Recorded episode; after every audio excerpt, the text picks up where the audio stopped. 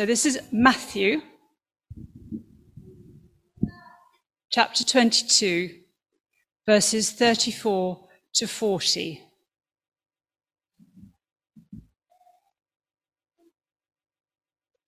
But when the Pharisees heard that Jesus had silenced the Sadducees with his reply,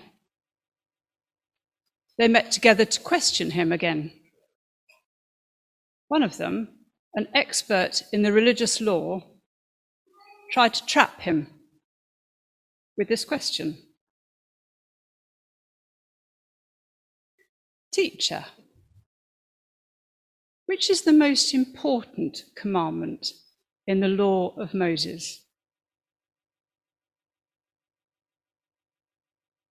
You must love the Lord your God with all your heart, with all your soul, and with all your mind. This is the first and greatest commandment. A second is equally important love your neighbour as yourself.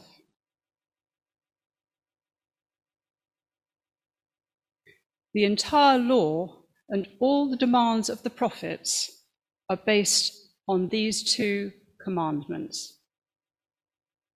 Is the word of the Lord. Morning, everybody. It's good to be us to be together around God's word and around His worship.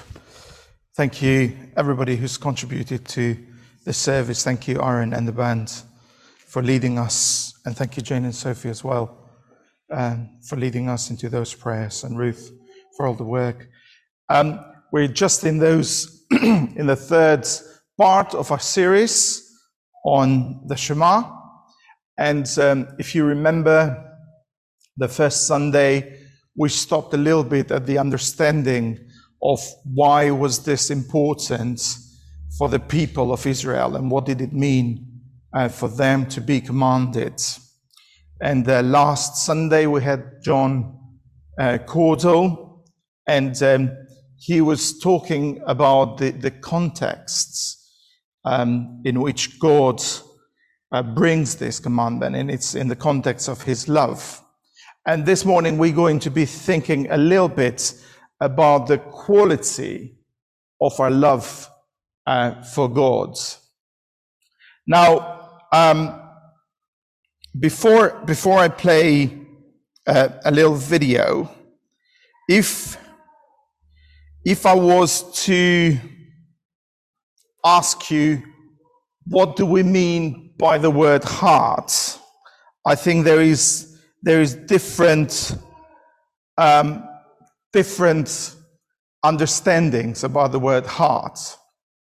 Um, we've got three phrases. I'm going to mention a few phrases in English, but just to give you context about what does it mean in different countries, I'm going to give you three phrases that we use in Albania, for example, that have to do with the word heart, which you don't use. So if if you want to be a hospitable family, you say uh, bread, salt, and a white heart. Um, the way that I refer to Ruth most of the time, I don't call her sweetheart, I just call her heart. Um, another way that we say that if, if we have got really shocked by a news that the heart has left me, now, let's forget about Albanian, but let's talk about English.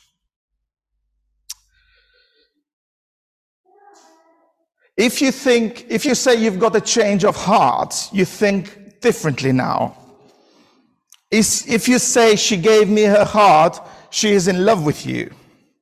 If you say she broke my heart, then she no longer is. If your heart was in the right place, you messed up but meant well. When our fr- friends speak from the bottom of their hearts, they're telling the truth. When my children don't say this, but when we hear children say, I cross my heart, they might be telling the truth.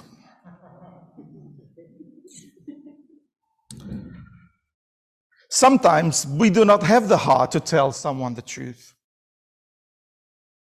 If we take it to heart, we're listening well. If we know it by heart, we've remembered it well. If you have a heart of gold, you're kind. If you have no heart, you're mean. If your team lost heart, they've just given up. If they've showed heart, they've rallied. When you wear your heart on your sleeve, you are transparent. When you put your heart into it, you are passion, and that's obvious. The lion hearted are courageous, while the chicken hearted are spineless. Sometimes we're cold hearted, and other times light hearted. We work half heartedly on Monday and wholeheartedly before a deadline.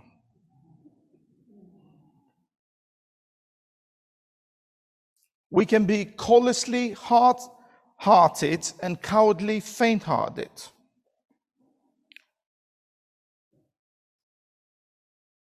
I don't know if you've been in cities, in some European cities, when they say, I heart this city.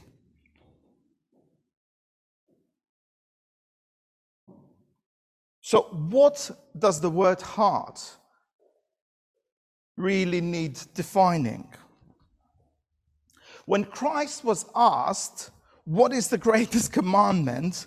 his answer showed that the true spirituality begins with loving the Lord your God with all your heart.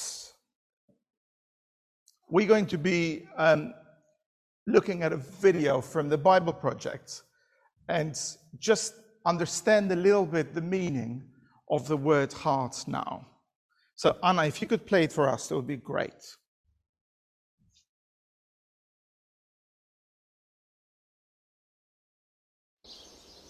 For thousands of years, every morning and evening, Jewish people have prayed these well known words as a way of expressing their devotion to God. They're called the Shema. Hear, O Israel, the Lord is our God, the Lord is one. And as for you, you shall love the Lord your God with all of your heart, with all of your soul, and with all of your strength. We're going to look at the fourth key word in this prayer, heart, which in Hebrew is sometimes pronounced levav, or more often in a shorter form, lev. Now, different cultures throughout history have had different conceptions of how the human body works, and this is also true of the ancient Israelite writers of the Bible. They knew that the heart was an organ in the chest that sustains life. There's mention of a heart attack in the Bible, Nabal, whose heart died inside of him and he became like stone. But the biblical authors talk about the heart in many other ways that might seem strange to modern readers, and that's because these Israelites had no concept of the brain or any word for it. They imagined that all of a human's intellectual activity takes place in the heart. For example, you know with your heart in the Bible. Your heart is where you understand and make connections. In the book of Proverbs, wisdom dwells in the heart. And your heart is what you use to discern between truth and error, like Solomon did when he was king. So the heart is where you think and make sense of the world, and it's where you do more. In the Bible, the heart is where you feel emotions. You feel pain in your heart, like Hannah did when she couldn't have any children. In fact, the phrase a broken heart comes from ancient biblical Hebrew. You also experience fear in your heart. Your heart can melt or be distressed. Your heart can even be depressed. But then on the flip side, your heart is where you experience joy. In Hebrew, to be happy is to be good of heart or to have a heart of joy.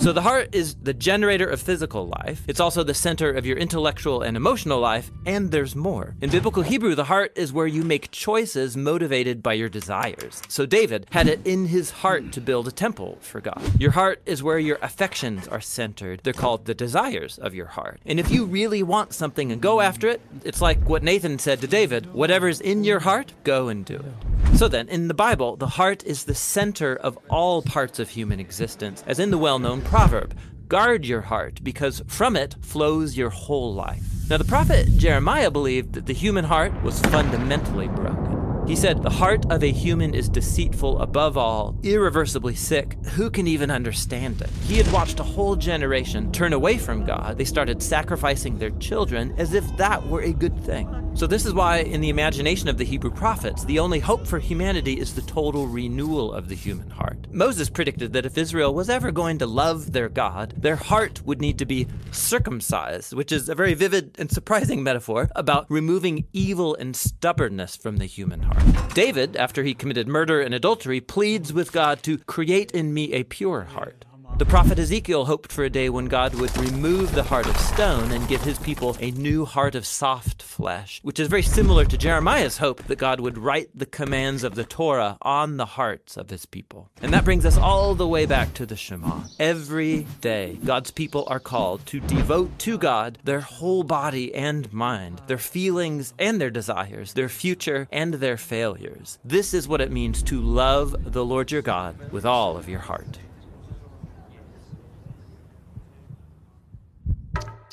I, I hope you found that helpful. Um, if we look into that context in the light of what we're doing here through Deuteronomy chapter 6, verses 4, it's that before God requires his people to love him, he tells them who they are. Do you remember that, that comparison that I did? That from, from Jacob, Judah, they've become Israel the ones who have conquered. He has transformed them. And how us as his people are the center of his creative and redemption plan, redemptive plan. And how who God is so close to his people and yet so far above us is requiring an exclusive relationship is a God who is a God of great integrity, and character. So, what does it mean in real money to love God with all our heart in the 21st century? What does it mean to love God with all our heart in the midst of a pandemic? What does it mean to love God with all our hearts? In the things that are visible and the things that are subtle or secret.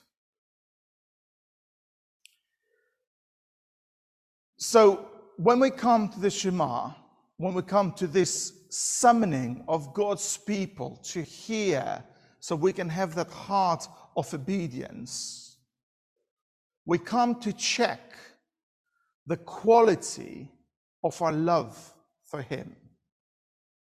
And one of the ways that we check the quality of our heart, of our love for Him, is by checking our hearts. One of the trembling questions that my mentor asks me is, How is your heart? And the expectation there is to be honest. So I dare ask you the same question How is your heart today? Because if we know here from the scriptures, is that the heart is the center of all our parts of the human existence. Proverbs 4:23 reminds us that it's the wellspring of life.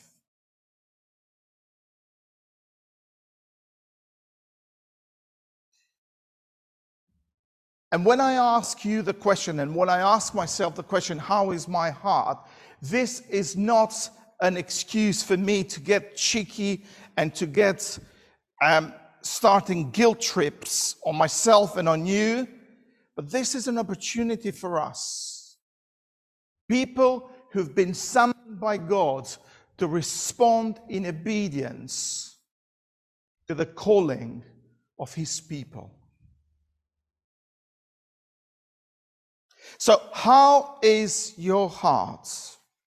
If your heart and my heart is the center of all the parts of my human existence, then this heart needs to be the core piece that I respond to the love of this God.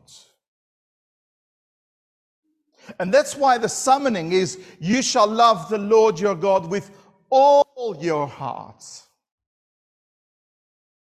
Because we know very well what it means half heart or a little bit of heart.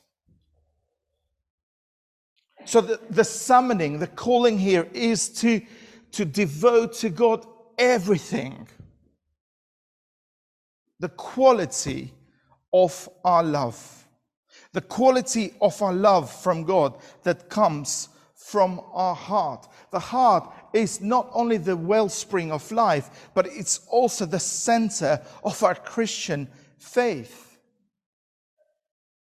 The word heart is the most used heart in the Bible. We've got it probably around a thousand times. I think the word heart, as we said it from our examples, is also the, the word that is misused.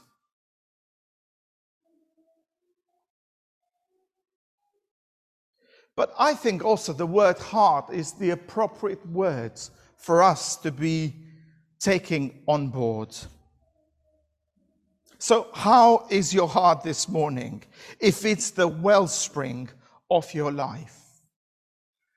And as I've been preparing for this, I, I, I could not stop myself by going to the Psalms. A famous psalm is Psalm 139 the psalmist is there and he, he I've just removed the bookmark because I, I was trying to get my notes. Um, Psalm 139, he says, Search me.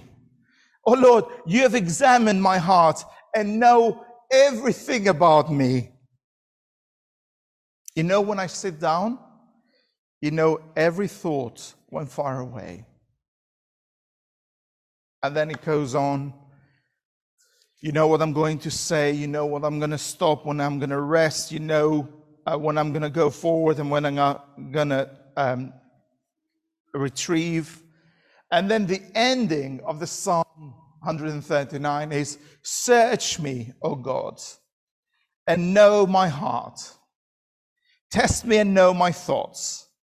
Point out in me, sorry, point out anything in me that offends you. This is from the New Living Translation, and lead me along the path of everlasting life. If we go to back to Jesus in the New Testament, he's got something to say about the heart. And he, he brings that kind of parallelism that the heart is equal with a treasure. Where your treasure is, that's where your heart is. Where your heart is, that's where your treasure is.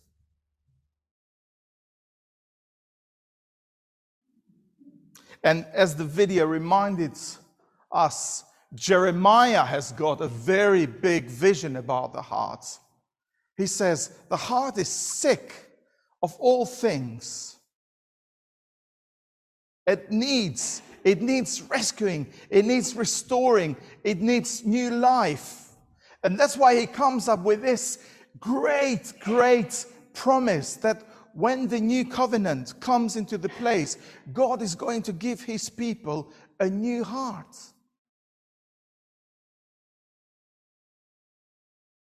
So, how is your heart today in response to loving God? What does it mean for us to love God with all our hearts, with all our heart, with my heart, in the 21st century.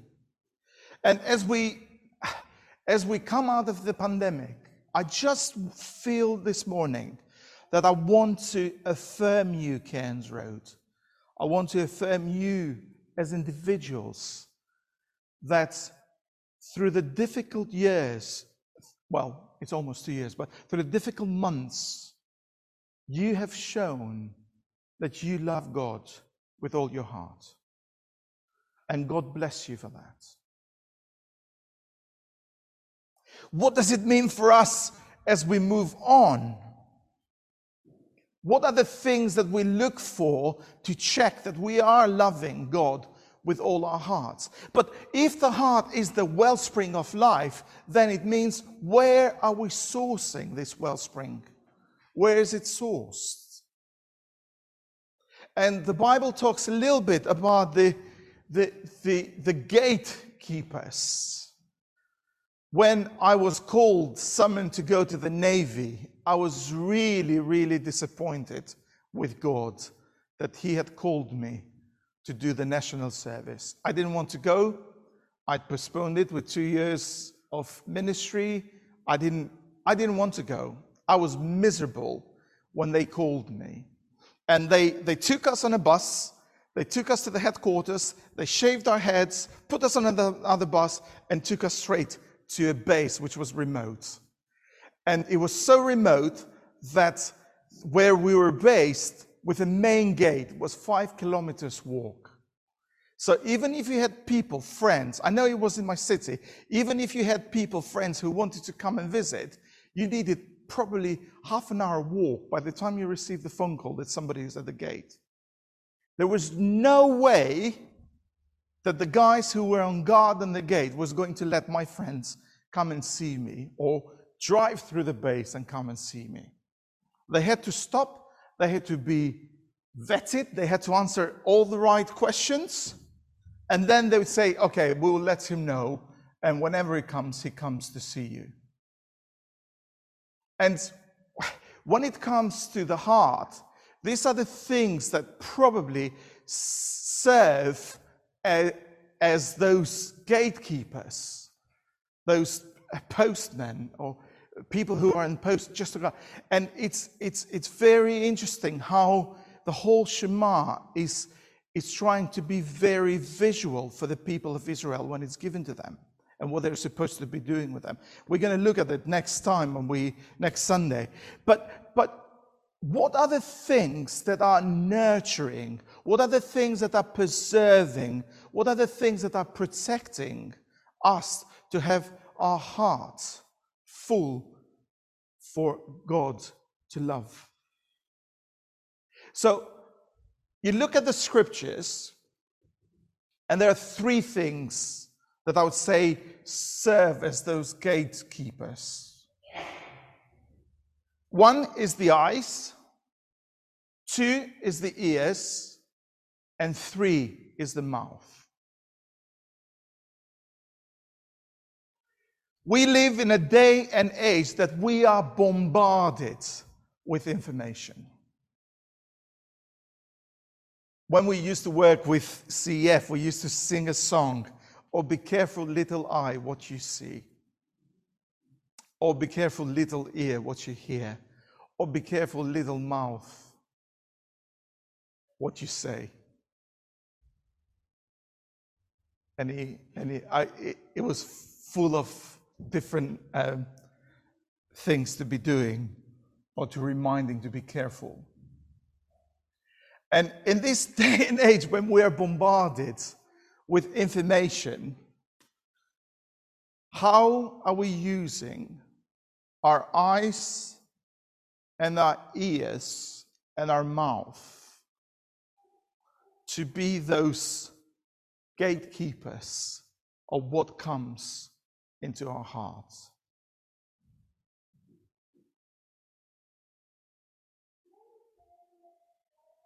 When it comes to the when it comes to the eyes, is Christ the Lord over my eyes?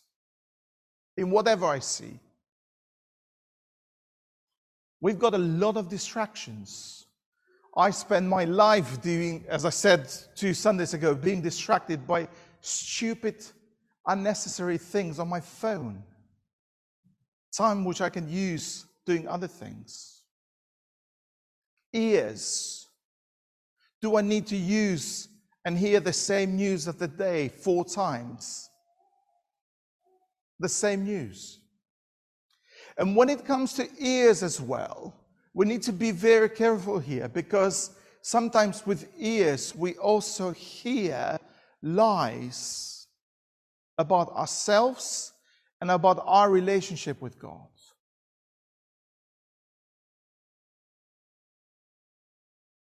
And is Christ Lord over our ears?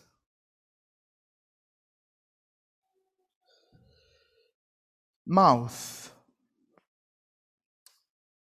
Matthew 15 18, Jesus is talking to people and he says, Whatever is in your heart comes in your mouth, comes out of your mouth.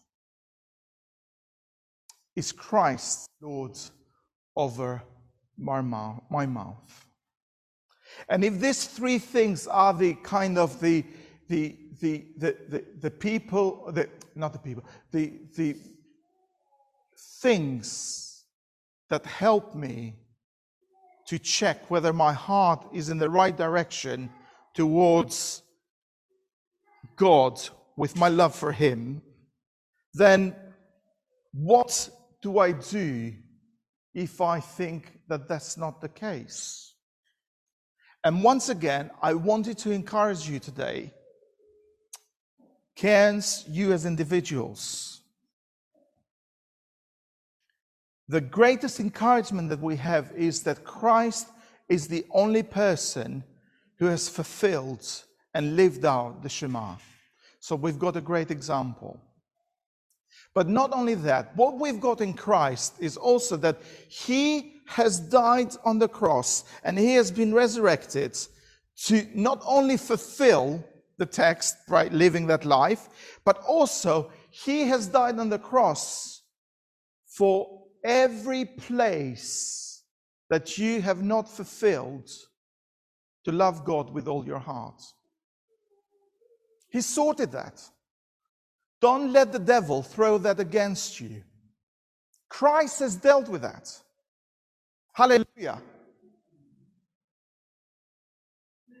But the beauty of the life that we've got in Jesus is not that Christ has not only died for our failures, but Christ has died for our victories. He has died so you and I today can say, God, I want to love you with all my heart.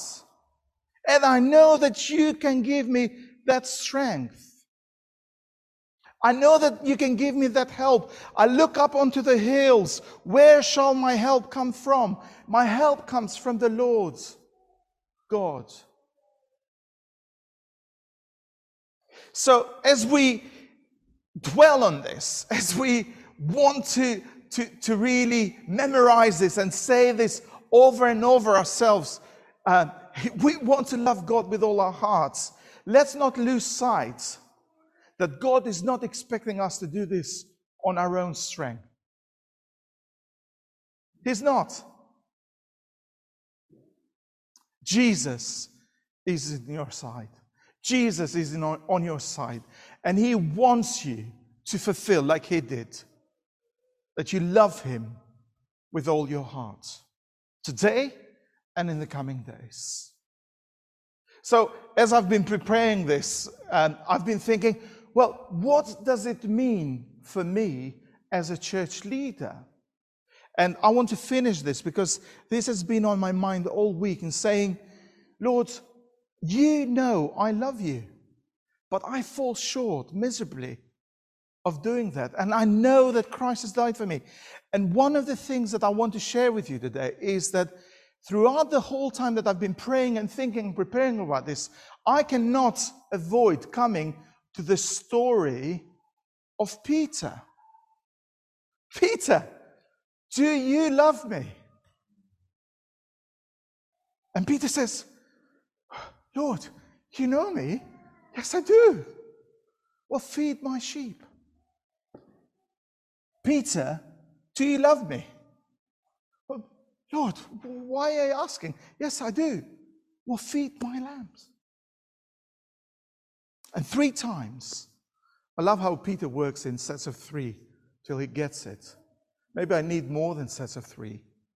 But as I, as I say this, I truly believe that perhaps, not perhaps, there's no perhaps in, if I say truly believe, but that there is that sense that the way that I show my love for God in this setup is by bringing you guys to the word and to the prayer and to the prophetic and to the things that are really to do with God's heart for his people. So we have to have this agreement in the sense that I need to have that permission. I need to have your prayer support for that. And in one sense, this is something that God has called us together as a church. These are the promises that we keep reminding ourselves, that we make with one another, that we commit to love God. Let's pray.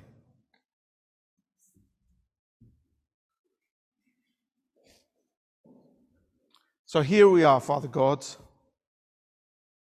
in the presence of our Savior, knowing that the Lord Jesus died for all our shortfallings. He died for our victory to love you with all our hearts. And Lord, from the bottom of our hearts today, we say that we love you. We love you. Would you show us this week areas of our life where we revisit our love for you? Would you saturate us this week with your love so that we respond well to our love for you? Lord, we love you because you first loved us. Be glorified, Lord, in our lives. We love you. Lord, you know you do. We do. Amen.